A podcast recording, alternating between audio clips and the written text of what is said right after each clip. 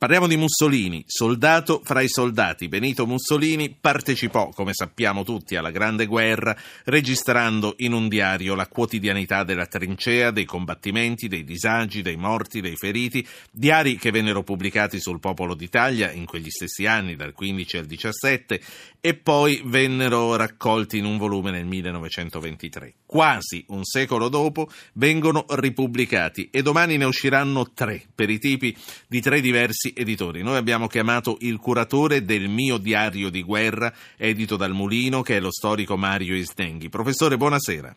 Buonasera. Professore, tre editori italiani mandano in libreria lo stesso diario con tre curatori diversi. Perché il Mussolini soldato è diventato improvvisamente così interessante? Penso alla concomitanza tra la fine della protezione giuridica dei diritti e l'anniversario della Grande Guerra. Dopodiché non guasta naturalmente che si tratti di un, un, personaggio che per ora fa la guerra, ma in futuro eh, sarà quello che sarà e allora l'uomo solo al comando non può non interessare nel periodo in cui si parla di repubbliche presidenziali. Sì. Però queste sono illazioni eh, relative all'oggi, a come è possibile leggere questo libro. Io mi sono guardato bene nello scrivere la mia introduzione da lasciarmi prendere dalle illazioni. Certo, ehm, io voglio ehm, ricordare, sì, questa è una cosa di assoluto interesse e credo che avrà un, un, buon riscontro. Voglio ricordare agli ascoltatori che vogliano porre al professor Isdenghi delle domande che possono farlo mandando però immediatamente un, un, messaggio, un sms, un whatsapp, va bene lo stesso, con il loro nome al 335 699 2949. Professore, come nascono queste cronache di guerra di Mussolini? Mussolini tarda a partire per il fronte e si lamenta e protesta per questo, mentre l'avanti lo accetta dicendo la solita storia armiamoci e partite.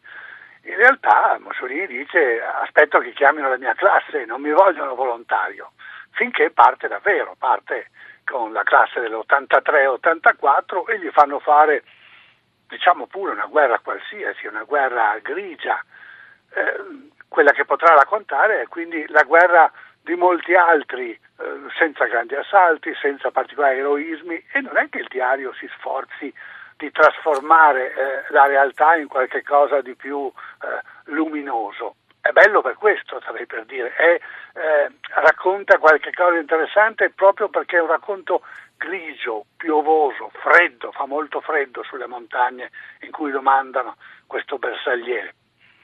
Quali, mh, mm, letterariamente, quali sono le qualità di questi scritti rispetto ad altri diari dello stesso periodo? Io non ho ritenuto necessario trasformare il grande giornalista in un grande scrittore. Ma è evidente che... Grande giornalista lo era. Grande no? giornalista lo era Mussolini. Il grande giornalista lo era, sì, appunto, ma non ho ritenuto passarlo anche per un grande scrittore, ma comunque scrive bene, eh, scrive efficacemente eh, rispetto a quello che vuole essere e mostrarsi nel diario. Perché bisogna tenere conto di questo, che scrive pochi articoli mentre è soldato perché sarebbe inopportuno fare il contrario, ma ne scrive subito prima e ne scrive subito dopo. Allora io la mia introduzione l'ho guidata in parallelo, vedendo i due Mussolini, perché sono due eh, fa meno politica apparentemente almeno mentre fa il diarista e naturalmente si scatena a continuare a fare politica mentre è il giornalista sul popolo d'Italia. E quindi è una cronaca secca, sobria, non retorica tutto sommato, anche se uno potrebbe dire la retorica c'è nel senso che non si vedono magari certi aspetti drammatici che poi saltano fuori quando invece fa l'articolista. Per esempio, dagli articoli sul giornale fa capire che forse qualcuno gli voleva sparare addosso, perché certo lui non, era, eh, non, era, non lo potevano considerare un amico, molti lo un traditore. Questo non viene fuori nel diario. Il diario è molto più tranquillo, normale, lui è uno in mezzo agli altri, eh, gli altri non lo nasconde, per lo più non sono interventisti, sono al fronte perché li hanno chiamati, sono obbligati, eh, ne farebbero volentieri a meno e lui racconta questo. Non è male che non abbia cercato di camuffare la realtà. Quindi il problema di Mussolini è e adesso come facciamo con tutti questi che ubbidiscono in un esercito di massa basato sulla coscrizione obbligatoria, dove gli interventisti sono pochi e possono essere considerati tutt'al più il lievito, la parola è sua, il lievito. E lui parla, una delle prerogative del diario è proprio questo, fare molti nomi, parla degli interventisti che incontra, sì. oppure parla degli ufficiali che vogliono incontrare lui, che si crea questa strana situazione. Lui è un soldato semplice, tutt'al più lo lasciano crescere a caporale. Sono proprio le autorità militari e politiche che non vogliono che diventi ufficiale come sarebbe diventato altrimenti. Però poi singoli altri ufficiali hanno voglia di incontrare questo essere strano che fino a pochi mesi prima avrebbero potuto... Ma lo stavano, già, lo stavano già intuendo quello che sarebbe diventato secondo lei? ce n'è abbastanza eh, rapportandolo al suo immediato passato, senza bisogno di pensare a un futuro che nessuno poteva pensare quale sarebbe stato. Senta, eh, non faceva parte della carne da macello, questo l'abbiamo capito. Sentiamo un ascoltatore, Aurelio da Reggio Emilia. Buonasera Aurelio. Signor Aurelio, mi sente? Buonasera. Sì, buonasera, la sento. Buonasera a Ruggero Po e buonasera anche al a, suo ospite. Al professor Isnenghi. Buonasera. Sì, buonasera professore. La mia è una domanda che non riguarda direttamente i diari, proprio nello specifico, ma volevo fare una domanda secca al professore. Qual è stato l'errore più grosso commesso da politico Mussolini? Grazie, buonasera. Grazie a lei. 335-699-2949, c'è spazio per un ultimo intervento. Eh, professore. Eh beh, insomma, per un antifascista la risposta è ovvia, inventare il fascismo ma non c'entra nulla con il diario di guerra. È no, è infatti, ed, è questi, ed, è di questi, che stiamo parlando. Eh, professore, a quale reparto e dove venne, dove venne, assegnato Mussolini? Non ce lo siamo detto. È un bersagliere, eh, undicesimo, qualche volta si firma anche con il numero, undicesimo.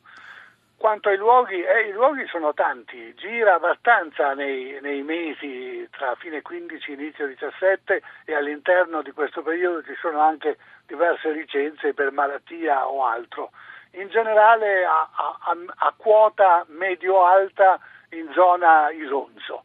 In ogni caso chi legge questo diario trova tutta una serie di nomi che appartengono alla geografia, alla nuova geografia del nord-est nomi che nessuno conosceva, fra l'altro nomi abbastanza sloveni, poco italiani. Tra gli elementi di interesse del diario c'è anche questo, sì. lui non nasconde eh, che si incontrano nomi sloveni andando nei primi paesi al di là del confine e che insomma non c'è tutta questa attesa nei confronti dei liberatori italiani, fa parte del suo realismo. Sì. Eh, c'è Francesco da Roma, buonasera Buona... signor Francesco. Pronto? Sì, buonasera.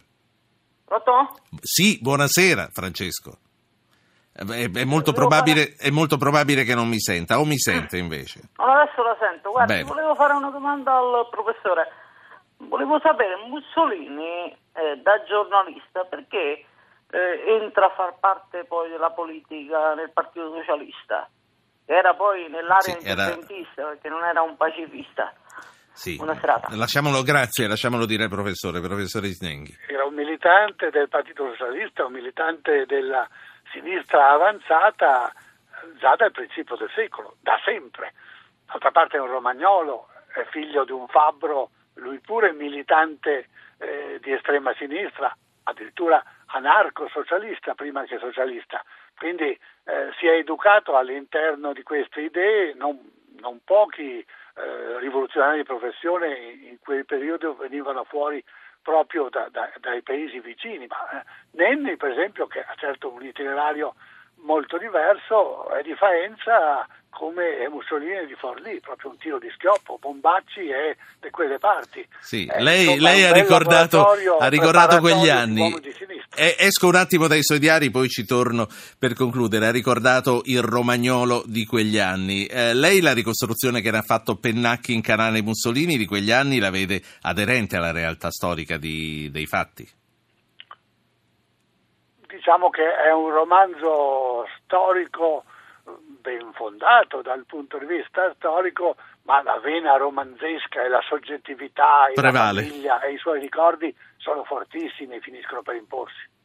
Professore, eh, l'ultima cosa, eh, lei tra l'altro ha, ha, sottolineato giustamente, noi ci chiediamo perché escono adesso i diari, escono nel centenario, perché se lui ha raccontato dalla fine 15 all'inizio 17, ha raccontato il 16, ha raccontato il 16, quindi 100 anni fa. Quali sono gli aspetti del conflitto che sono maggiormente enfatizzati in questo diario e quali invece rimangono più in ombra? Diario è sul necessario cambiamento, appena intervenuto per lui personalmente, ma che è necessario eh, che sia vissuto, inverato da tutto il popolo italiano. Il popolo è in divisa, eh, può essere stato socialista, può anche rimanerlo, perché in fondo il popolo d'Italia, il suo quotidiano, continua a proclamarsi quotidiano socialista, negli stessi mesi in cui Mussolini scrive il diario. Però è un socialismo che deve coniugarsi con la patria e con la nazione. Quello sì. che è finito è l'internazionalismo. Mentre, sì, mentre, lui scriveva queste pagine, aveva la percezione di tutti i morti che nel frattempo cadevano? Probabilmente molto maggiore di, di quella che ne avevano gli altri, perché eh, la percezione del singolo soldato in trincea era limitata alla sua trincea e si estendeva naturalmente nelle settimane o nei giorni in cui andava via la trincea per qualche periodo, periodo di riposo. In queste retrovie non lontane dalla trincea si poteva sapere di più, se poi andava in licenza ogni tanto, raramente gli capitava, ci andavano gli altri. Lui rimane un giornalista con le informazioni del giornalista e del direttore di giornale, quindi sicuramente ne sapeva di più. Non si può dire che tematizzi questo mh, all'interno del diario, no? alcuni grandi elementi di, di, so, di, di, libri come Un anno su altipiano di Emilio Lussu, l'assalto, ecco, alcuni luoghi tipici, oppure salsa, trincee, non ci sono in questo diario.